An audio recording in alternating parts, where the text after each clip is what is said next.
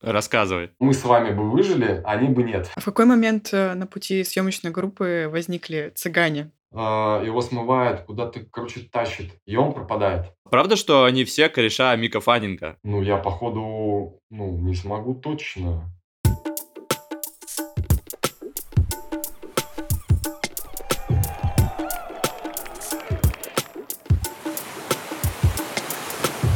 Привет, это Серфелла, первая российская СМИ о серфинге, субкультуре, индустрии и людях на волне.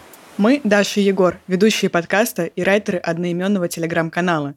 Здесь мы обсуждаем значимые события, новейшие разработки, бизнес-кейсы, а также исторические, культурные и философские вопросы серфинга. В эфире 17 выпуск первого сезона Серфеллы, и мы рады приветствовать наших слушателей. Сегодня у нас в подкасте, кажется, самый медийный человек из серф-индустрии России, известный не только на родных просторах, но и далеко за пределами страны.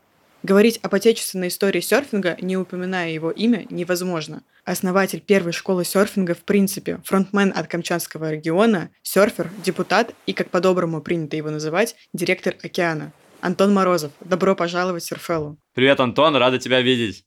Привет, привет, спасибо за интро такое. Особенно депутат, прикольно.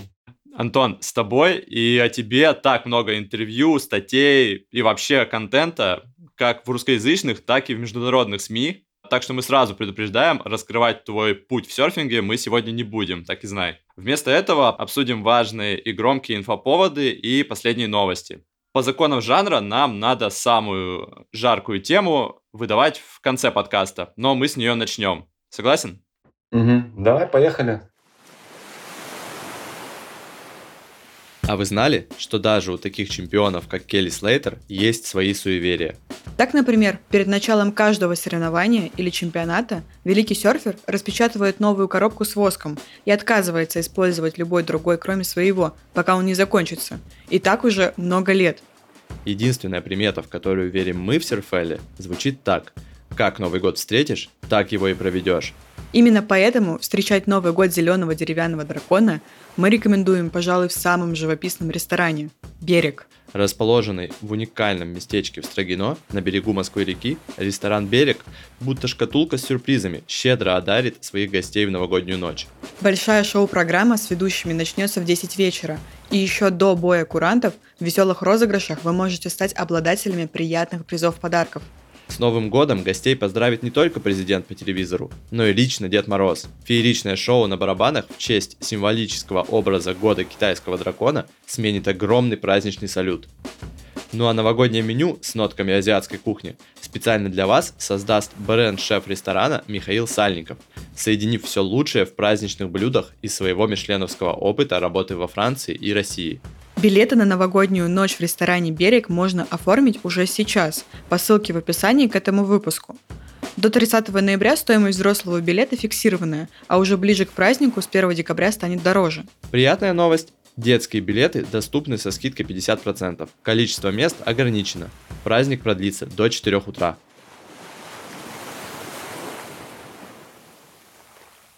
Выход самого громкого нереального по съемкам, нереального по сложности логистики, крутейшего и самого ожидаемого в России серф-фильма Corners of the Earth от твоих корешей из Австралии. Теперь вопрос. Когда? Мы с ребятами на связи, там у нас общий чатик, мы все время угораем, э, и я там чуть не через день спрашиваю, когда будет премьера. Вот. И вот Фрости буквально там позавчера мне ответил, что Планета Информ – это ну, там, продюсерская компания, которая работает с ТНТ там, и с другими историями. Вроде как все они договорились, и в ближайшее вот будущее, ну там, не знаю, скорее всего, декабрь, ну мне так кажется, будет премьера Москва, ну Камчатка точно, и, скорее всего, еще какой-то город. Вот, а может быть вообще тур какой-то будет. Подожди, получается, премьера будет в кинотеатрах? Ну, это кино, во-первых, сделано конкретно для кинотеатров, там звук, э, писалась музыка. Оно конкретно заточено под кинотеатры, и смотреть его лучше там это сто процентов. А ты можешь для наших слушателей, которых эта новость, возможно, не так сильно впечатляет, как Егора, сказать пару слов, почему этот фильм уже занимает почетное место в коллекции эпохальных серф-муви всех времен и народов? Ну да, скорее всего, так и будет. Они уже там... Э, там дело даже, знаете, как не в наградах, которые они сейчас получают и так далее, А дело в фидбэках людей, э, серферов и всей индустрии, которая, несмотря ни на что, ну, мы там все понимаем, что сейчас там происходит и так далее, сложное это время, колоссальные фидбэки там сыпятся в директ, э, люди пишут, э, ну, иностранцы просто со всего мира, ребята, это какое-то супер душевное кино. Ну, серфинг, понятно, там красивый и очень техничный, вот, но там много будет какой-то душевной истории, плюс ребята прилетели в непростое время. А, они же прилетели сразу после известных событий в прошлом феврале. И расскажи, как удалось съемочной группе вообще прилететь в Россию? Да там такой прикол. Э, они, прилет... они вылетели 23 февраля и прилетели 24. То есть, э, ну, по сути, они летели в самолете из Москвы до Камчатки. И в это время все изменилось. Как бы. Они осознавали, что когда их держали на таможне, что-то происходит. В Абу-Даби они там не могли вылететь до Москвы. То есть они что-то понимали, но до конца ну, не оцифровывали. А когда уже мы встретились на Камчатке, они выдохнули, потому что их э, на таможне там держали около 6 часов, проверяли все их оборудование, и ну, в итоге вот прилетели. Я не знаю, мы там чуть ли не рыдали, потому что ну, мы обнимались, ржали просто как... Э, и ну, этому моменту именно вот встреча, потому что я понимал, что очень сложно им было добираться. Это была вот первая встреча, я ее запомнил, и они, в принципе, тоже. Мы просто радовались, как дети, как будто мы не виделись там 20 лет. Мы там около года созванивались, там переписывались ребята серчили просто все, что касается там школы, там меня, Камчатки, российского серфинга. В общем, они были подкованы максимально. Тогда такой отстраненный вопрос. Трек Джимми Роквайр «Corner of the Earth» имеет отношение к фильму? Мне кажется, нет, не связано. Потому что у них любимая группа это, ну, группа исполнитель Элтон Джон. не звучало. И, короче, мы просто пели постоянно эти песни Элтона Джона. У меня все время музло играло в тачке. Они прикольно, кстати, поют все, особенно Гай. Вот. Э, Причем имя Гай у чувака. То есть, понимаешь, ну, его зовут, ну, типа, парень. ну, типа, вот. Ну, и проект изначально назывался «Россия зовет». Название-то, на самом деле, намного мощнее. Ну, оно звучит прям «Россия зовет». То есть, классно. У них был постпродакшн уже весь готовый под это название. Они даже в кофтах прилетели, и кепки, и футболки уже были «Россия зовет». Но по понятным причинам переменили на Камчатка. Почему нет? Я, ну, мы точно этому рады. Теперь Камчатку вообще просто абсолютно все точно знают. А правда, что они все кореша Мика Фаннинга? То есть э, до трехкратного чемпиона мира по серфингу ты буквально через одно рукопожатие? Или любой серфер из Австралии считает себя корешем Мика Фаннинга? Э, Фрости очень часто снимает Мика Феннинга. Это один из его ну, операторов, и он сделал про него очень много э, ну, типа видосов. Том Карл – это легенда вообще про австралийского серфинга мирового. И мы на Камчатке с ним общались по, э, по WhatsApp, созвон. И Том Карл типа говорит, Антон, привет, там, короче, классно у тебя движуха, уважаем, там, типа, респект. И я вот так просто стою там в центре города, мы гуляем, такой, чего?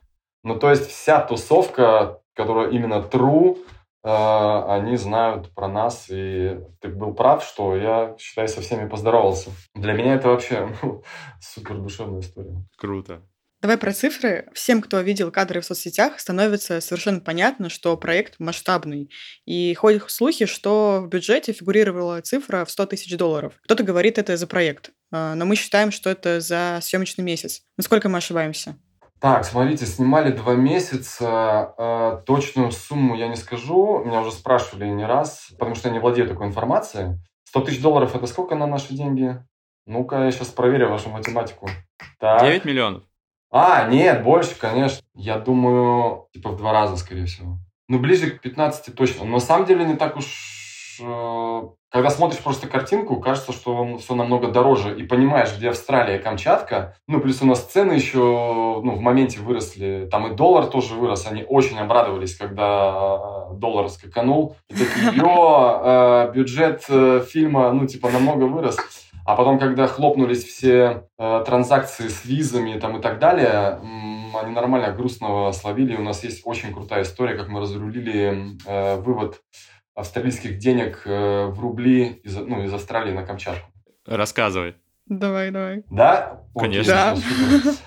Жили два месяца, то есть там вертолеты, снегоходы. Логистика была сумасшедшая просто. И мы каждый день у меня болела голова о том, чтобы что делать завтра. Это просто уже какое-то сумасшествие было. И они все время не отставали. Антон, что завтра? Куда? летим туда, либо едем так. То есть нам, чтобы собрать вертолет, нужно там э, снегоходы в вертолет погрузить, представляете? Там палатки, бани, провизия, понятно, там сноуборды, серфы, куча оборудования, ну, видео, там дрова и так далее. То есть когда мы летели на вертолете, у нас был пол вертолета просто забито стафом, и там сидит типа 10 человек вот так вот. И когда э, пришел момент, ну, то есть какой-то оплаты уже, потому что ребята живут там месяц, э, они не смогли заплатить, э, потому что виза схлопнулась.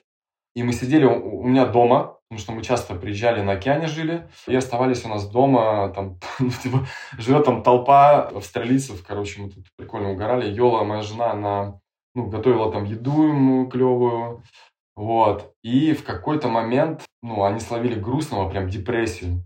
И мы сидели, что-то такие, блин, что же нам делать? Как же все-таки деньги заплатить? Потому что, ну, ребята требуют. Вот, дальше нужно это все продлевать. Вертолеты стоят дорого. И представляете, Йола там просто за две минуты разруливает. А схема такая. У нас друзья в тот момент были на Бали. То есть у них там счет есть. Им как раз нужно было показать э, какой-то поток денег на этом счету.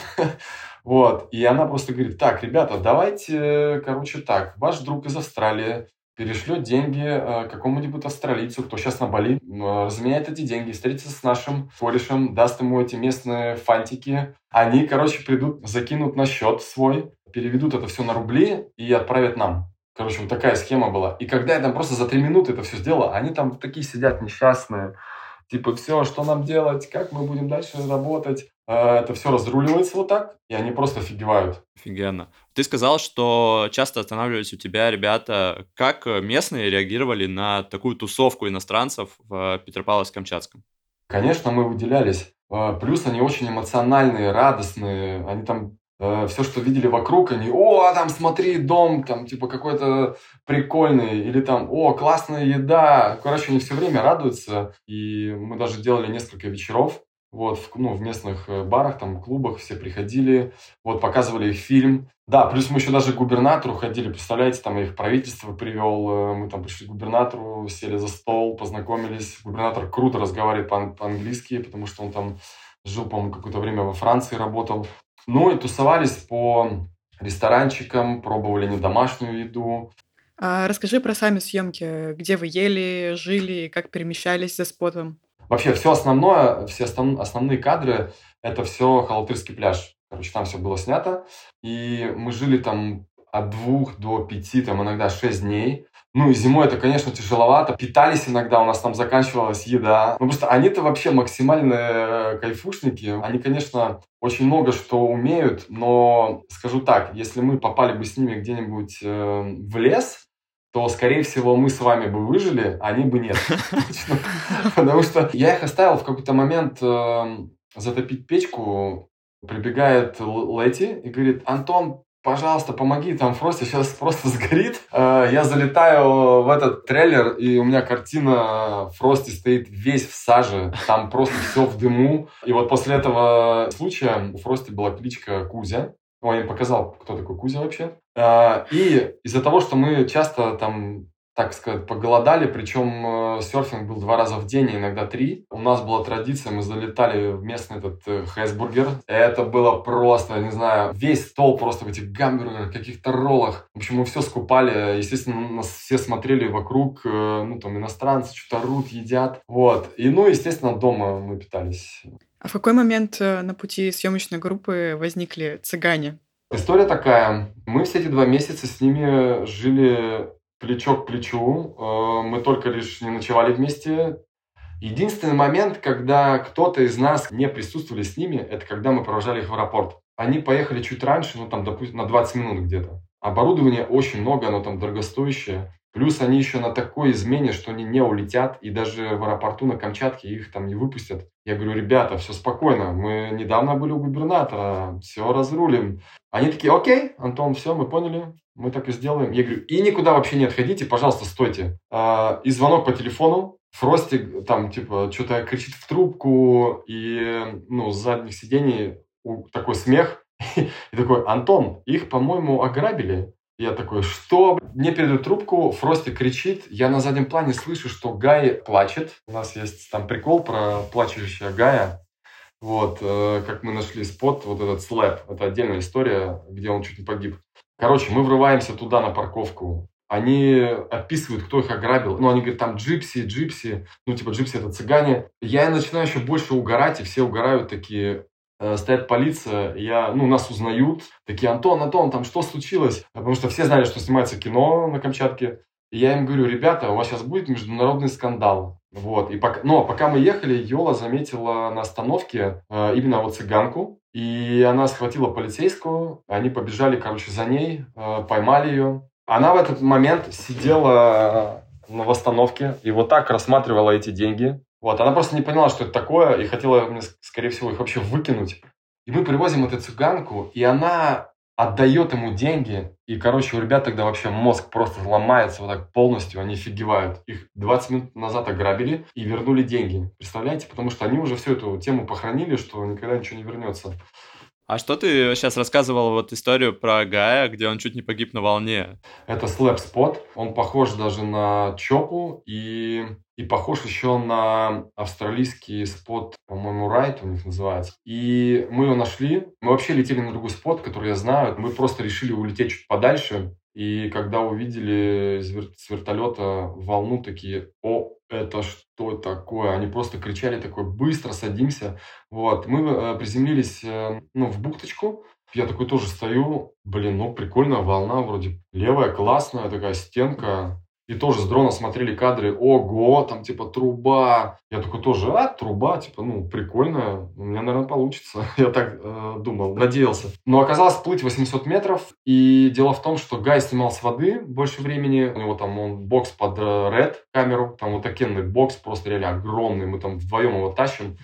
Вот, он взял мой лонгборд, я на шортборде, ребята тоже на шортборде, и мы погнали, короче, туда. И когда я первый раз это увидел, ну, как бы близко эту волну, я такой, чего? Ну, я просто офигел, у меня ужас был, потому что там даже, ну, слышно звук, как э, закручивается lip, и вот этот грохот, когда она lip падает, я такой, да ладно, это просто так завораживало, это так было красиво, и я просто замер реально, и я такой, так, ну я походу, ну не смогу точно.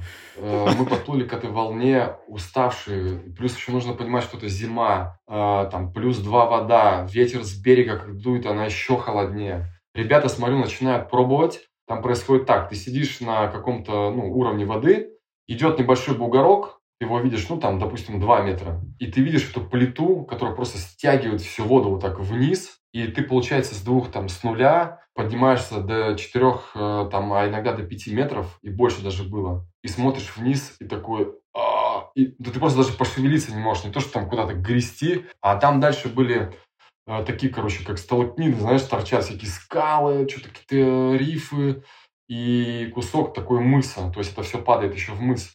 И у меня одна из задач была, короче, следить за Гаем и пробовать стартануть. И первая моя волна, но это было дико страшно. Я, господи, даже не страшно, это ужас максимально. Я такого не испытывал очень давно в своей жизни. Это лавины в горах, тонул где-то. Это все вообще не сравнивалось с этим. В какой-то момент сложились все обстоятельства так, что я и уже назад не мог, и надо было вперед. Ну, что ты думаешь, я в этот момент запрыгиваю и просто до свидания. Я с этим липом лечу вниз. Меня прибивает так. Э, плюс еще нужно понимать, зима, тебе хочется максимально быстро вдохнуть. Ты попал под воду, и тебе максимально быстро хочется выплыть наверх, потому что тебе колет лицо дико, залетает все за шиворот, даже если ты максимально упакован. И я понял, что мое тело как будто бы разрывает. Я на тот момент, когда всплыл, я это все прочувствовал. Я думаю, да ну нахрен. Вот, я в моменте там это все проработал с собой, там, блин, нет, Антон, либо сейчас, либо никогда. Заплываю второй раз. И, короче, происходит абсолютно такая же история, но я уже проезжаю. И это было просто когда фантастика. Я чуть-чуть проезжаю. Это было так красиво. Но я не выехал с трубы, меня нафиг размотало. В общем, и вот когда меня затянуло, так стало тащить именно в дно, я, блин, вообще не могу всплыть, не пошевелиться. Причем напомню, что это, опять же, там плюс 2 вода. Все, выплыл и понял, что, ну, я больше на третий раз я точно крякнусь. Меня вырубит, либо я просто утону, я просто буду сидеть в канале, следить за Гаем. И происходит следующее. э, идет сет, он иногда приходил э, именно в канал, и я вижу, что огромные просто волны идут, их оттуда видно, и сейчас будет просто какой-то замес жесткий.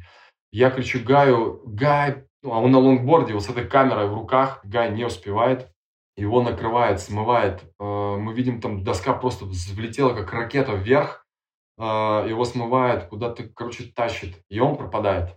Прошло 40 минут, на самом деле его не было. Он все это время боролся за жизнь. То есть его все время смывало э, к этим камням. Доску било... Он не хотел еще бросить лонгборд, потому что он понимал, что он утонет. Вот.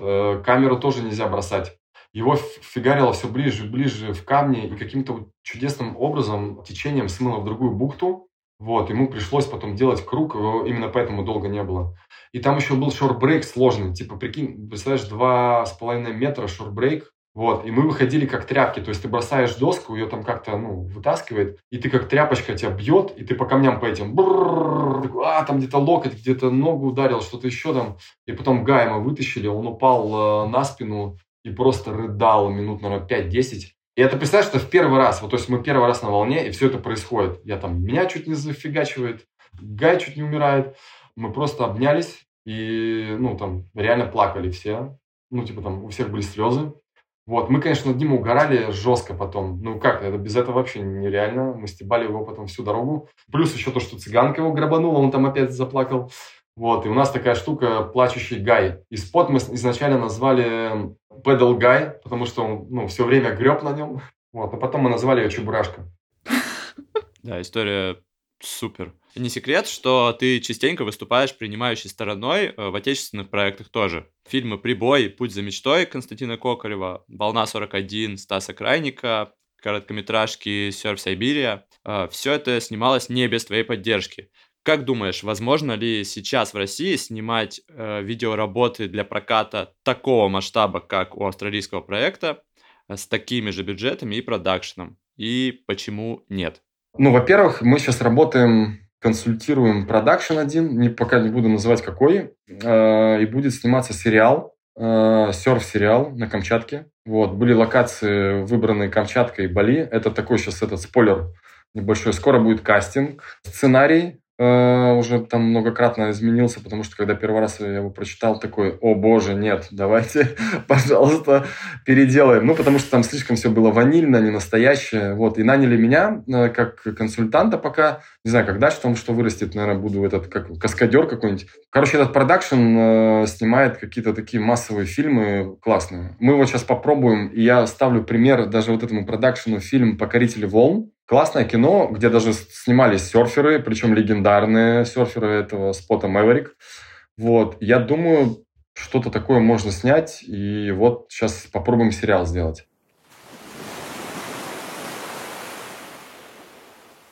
4 ноября, в День народного единства, на ВДНХ в Москве открылась международная выставка «Форум России». На полгода территория ВДНХ стала масштабной проекцией целой страны, и в ней участвуют все 89 регионов, крупнейшие корпорации, федеральные структуры и общественные организации.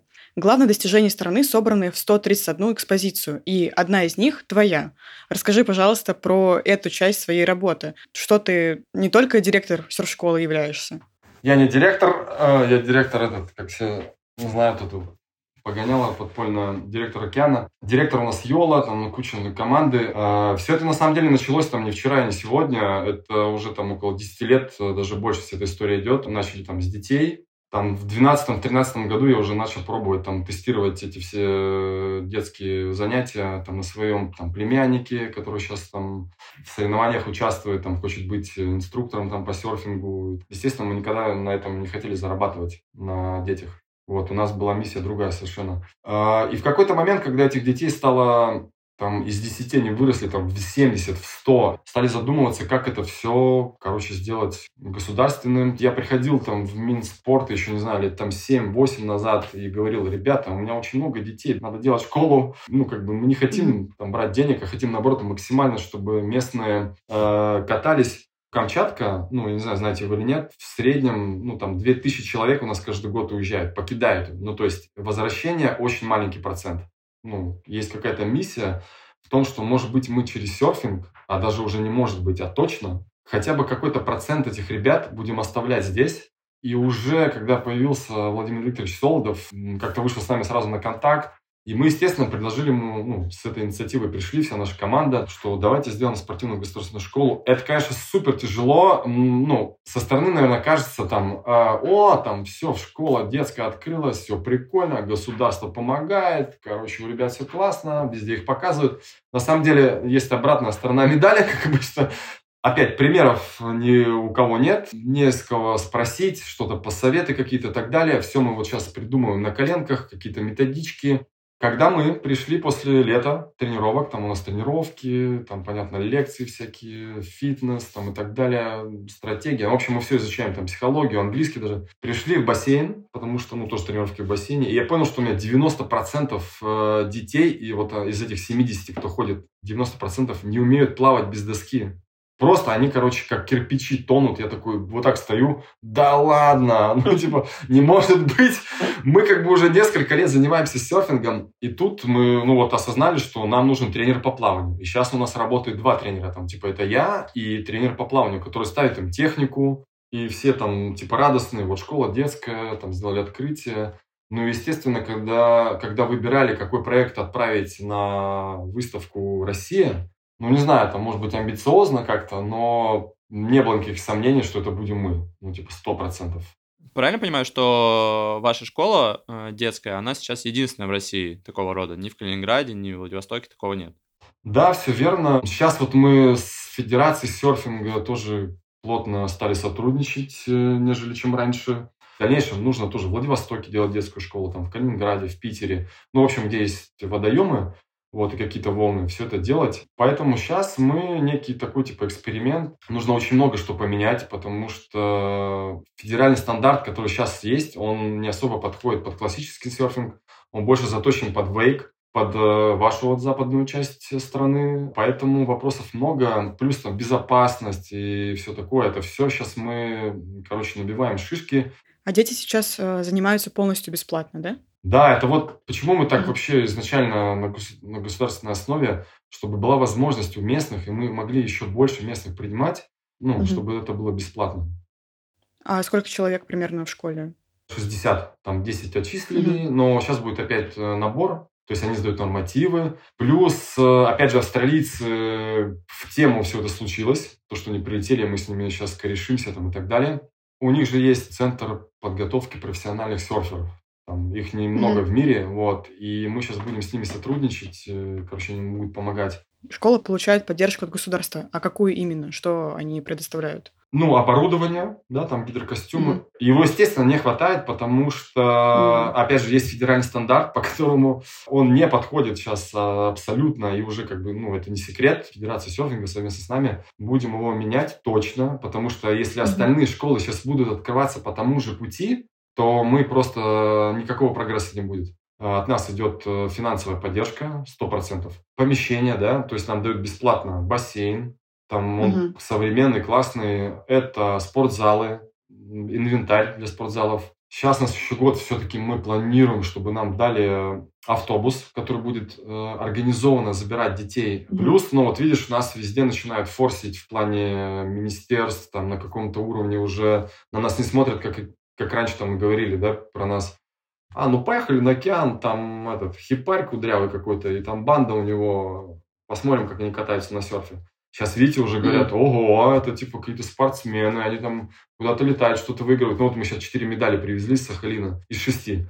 И вот сейчас даже во Владике э, Даня ну, с ВЛВЛ, которая школа, уже у него тоже запросы детей, там все хотят заниматься. Я знаю, что Исаков Жека занимается. И он тоже подумывает, давай школу открыть, там как-то уже министерство намекает, потому что все же видят, что у нас ну, форсируют, типа, везде там. А я Дане говорю, стой, стой, подожди, не надо. Пока давай вот, ну, чуть-чуть все наладим, э, устаканим все эти федеральные стандарты, и тогда вам будет проще. Иначе как бы все загнется. Mm-hmm.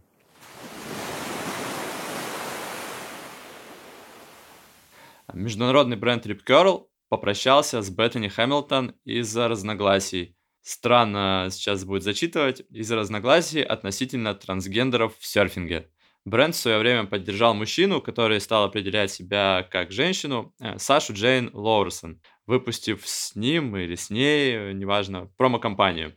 На это Беттани, легендарный серфер, э, которая потеряла руку после нападения акулы, отреагировала негативно. Она публично заявила, что против участия трансгендеров в общих зачетах соревнований с женщинами. А, напомним, что в прошлом году в WSL развернулся скандал с Сашей после того, как он или она победила среди девушек с сильным отрывом, хотя еще год назад участвовала в мужском зачете под именем Райан Иган. А в третьем выпуске подкаста мы, кстати, уже обсуждали этот вопрос э, с Ирен Арайли. И, Антон, что ты думаешь насчет этой всей истории с отменами авторитетов э, во всем мире и уже в серфинге? Блин, ну за... Ну, мы так классно начинали. Что началось-то? Слушайте, если честно, вот, ну, откровенно, вообще не задумывался об этом вопросе. Воспитание у меня было, естественно, там, не как у нового поколения, да, мы все воспитывались в Советском Союзе, а потом в 90-х, вот для меня это 90-е были, то есть, понимаете, такое воспитание. Но и тем не менее, короче, я как-то, у меня уши не режет, но если так как бы развернуть тему, ну, конечно, не, это ненормально, а что, куда, ну, как бы, Короче, они там пусть себе что-то меняют, но чтобы это было в спорте, я, как, короче, если так задуматься, то против. Вот. А в целом мне, ну, все равно, пусть что хотят делают. Давайте о приятном. На днях в находке завершился Cold Water Cup. Для справок, э, Cold Water Cup, как ребята сами себя заявляют, это фестиваль русского серфинга в Приморье. По факту, это единственные альтернативные соревнования в стране, которые являются коммерческими. Как это бывает с серфовым прогнозом, срок ожидания составил 3 недели, начиная с 6 ноября. И в итоге было принято решение проводить Кубок не во Владивостоке, а в Находке в воскресенье 19 ноября. Победители распределились следующим образом. У мужчин победил Евгений Исаков, второе место Андрей Чумаков, третье Алексей Суворов. А у женщин победила Анна Вяткина, второе место Эвелина Гранько, третье место Анна Матвеева. Евгению Исакову надо запретить участие в соревнованиях. Пусть он сидит и ходит э, зрителем, а то все призы забирает. Ты сможешь сказать ему лично в новом сезоне подкаста. Антон, ты участвовал в Кубке. Что думаешь э, про заявку на появление целого коммерческого тура соревнований у нас в России от организаторов Cold Water Cup. Я не участвовал. А с Камчатки у нас, ну, с нашей командой участвовал Лех Суворов, но он живет в Владивостоке. И вот эм, Эвелина Горенько, это вот как раз подросток 15-летний, э, по-моему, 16-летний, которая вот заняла второе место среди женщин. Смотрите, Cold Water Cup изначально был э, этапом э, чемпионата России давно, там, 10 лет назад. Потом это все прекратилось, и вот ребята решили возобновить это все на коммерческой, там, ну, чтобы это было коммерческие соревнования. Вот, мы несколько раз созванивались и с Владивостоком, и с Сахалином, и придумали вот общую какую-то идею, что будет несколько этапов, а мы в том году, ну, провели «Снег-волна» фестиваль, не знаю, вы видели, нет, э, да. где был сноуборд, скейт э, и серфинг. Вообще, блин, так классно получилось. И Жека Исаков был. Про Жеку скажу так, это типа, мне кажется, Жека это этот российский Келли Слейтер, знаете, э, пора его это, отключать. Не, ну, на самом деле, пусть сколько может, столько и фигарит. Больше опыта передаст э, своим ученикам, там, либо вообще просто ну, другим ребятам, подросткам. Поэтому родилась такая идея сделать какой-то общий тур по Сахалин, сделать э, этап и Камчатка. Вот, но я ребятам предлагаю все-таки. Тем более Cold Water Cup, это же, ты же знаешь, нет, вы знали, нет? Давно был один из этапов вообще ВСЛ, и это был отдельный тур Cold Water э, под эгидой, ну, под брендом Анил. Вот, э, они там Норвегия, типа Канада, Исландия. Было прикольно, я все время смотрел на них. И они там гоняли зимой очень часто. Я вот тоже предложил, ребят, давайте, э, ну, cold water, если называется cold water, давайте уже сделаем в ледяной воде. Ну, типа, ладно, я говорю, давайте хоть весной, когда уже солнышко у нас потеплее, там вода плюс 4. Многие участники отмечают э, образцовую организацию соревнований. Там всех возили, размещали, кормили на альтруизме или энтузиазме. Как считаешь, по тому опыту, государство может поддержать такого рода инициативы? Вообще, ну, в принципе, да. Но, опять же, не на всю мощь, потому что в любом случае тебе нужны какие-то партнеры. Вот я не думаю, что когда-нибудь там полностью будет государственный тур, который полностью там всех ребят привезет, там оплатит все на свете. Нет, это, я думаю, не скоро еще случится. Кроме вездесущего победителя Евгения Исакова, в списках э, призеров есть новые имена. Среди мужчин, например, победил Андрей Чумаков из Сочи. более известный под ником Энди Вайп, и он вообще впервые участвовал в соревнованиях. А Эвелина Горонько из твоей школы на Камчатке соревновалась во взрослой категории ради опыта, а в итоге поднялась на второе место пьедестала. Но вообще в 12 выпуске подкаста Костя Кокарев отметил, что ему кажется, э, что чемпионат России и теперь Cold Water Cup — это, в общем, весь соревновательный серфинг наш, и пока что это маленький между собойчик «ты мне, я тебе». Э, как ты считаешь? Ну, как бы, если этого не делать, ну, я вот так к этому отношусь, то, это, ну, как бы ничего не будет. Понятно, что это должно прогрессировать. Пусть это даже сейчас между собойчик, да, это так выглядит, ну, со стороны это так и выглядит. Когда ты внутри этого, это не, ну, как бы, это не между собой. Я рад, что наконец-то в том году провели, ой, в этом, точнее, году провели вот на Сахалине первенство среди юниоров, mm-hmm. да. На следующий год я планирую человек 6 моих подростков, кто сейчас на каком-то более-менее уровне катаются, они залетят в чемпионат России 100%, и, mm-hmm. ну, они всех удивили сейчас на, в Сахалине. Ну, это, короче, mm-hmm. отвечая на вопрос и предъяву Константина Кокарева, между собойчик, это у него там это, клипы он снимает, а мы нормально двигаемся.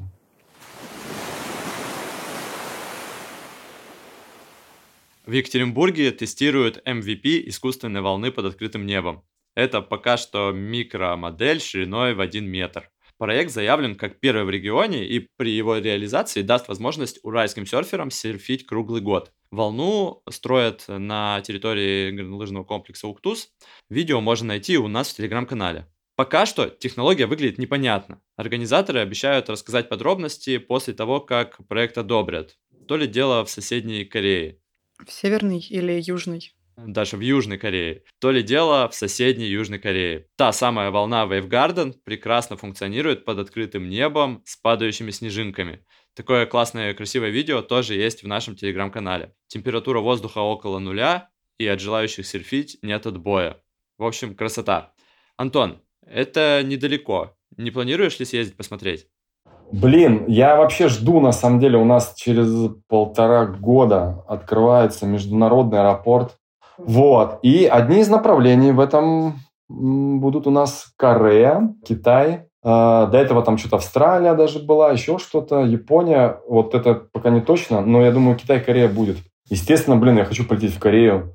Вот, во-первых, там э, очень круто развита эта индустрия, несмотря на то, что у них мало там места, где посерфить, но серф, культура там просто развита. Они, как и япошки, фанаты всего, что вот это экстремальное. Я эту волну видел в Корее, там видео, и вот контест смотрел, сейчас наблюдал.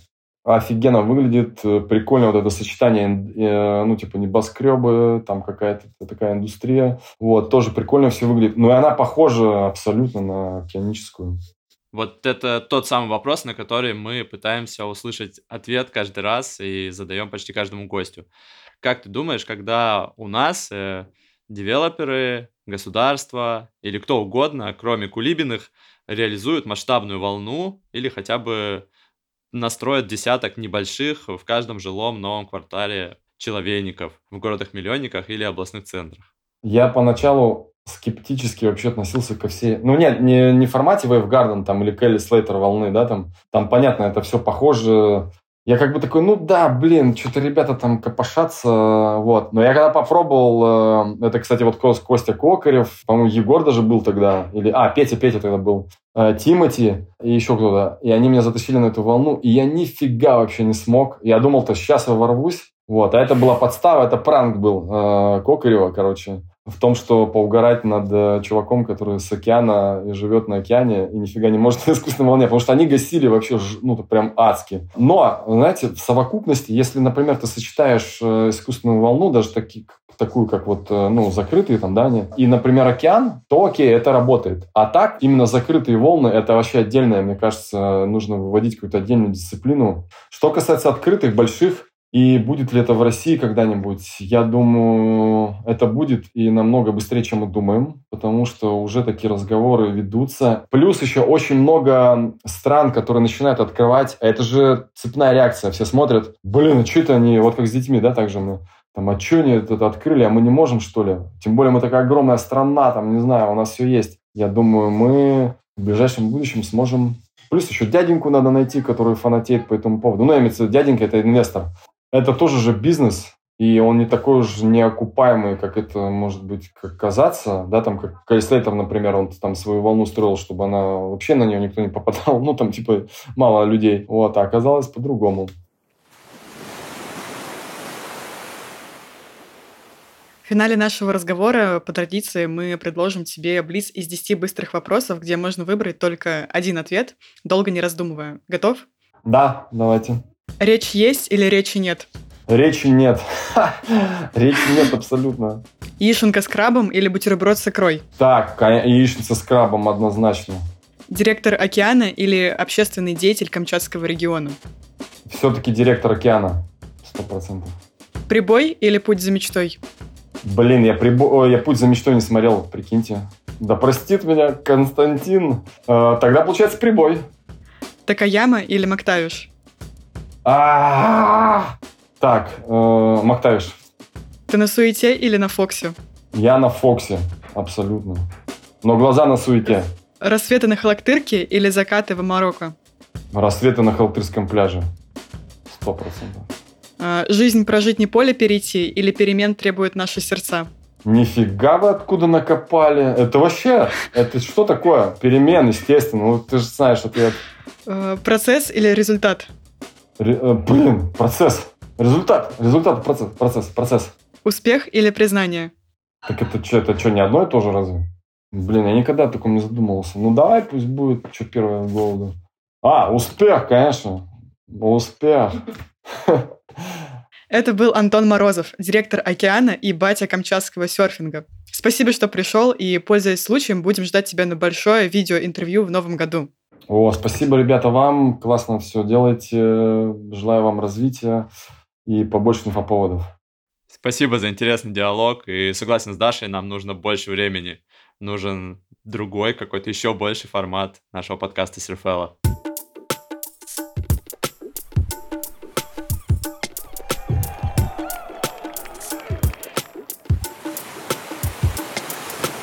С вами был подкаст Серфелла. Слушайте главные новости о серфинге в России и мире каждую пятницу на всех платформах. Ставьте звездочки в Apple Podcast, сердечки в Яндекс Музыке, подписывайтесь и оставляйте отзывы в комментариях. Всем пока!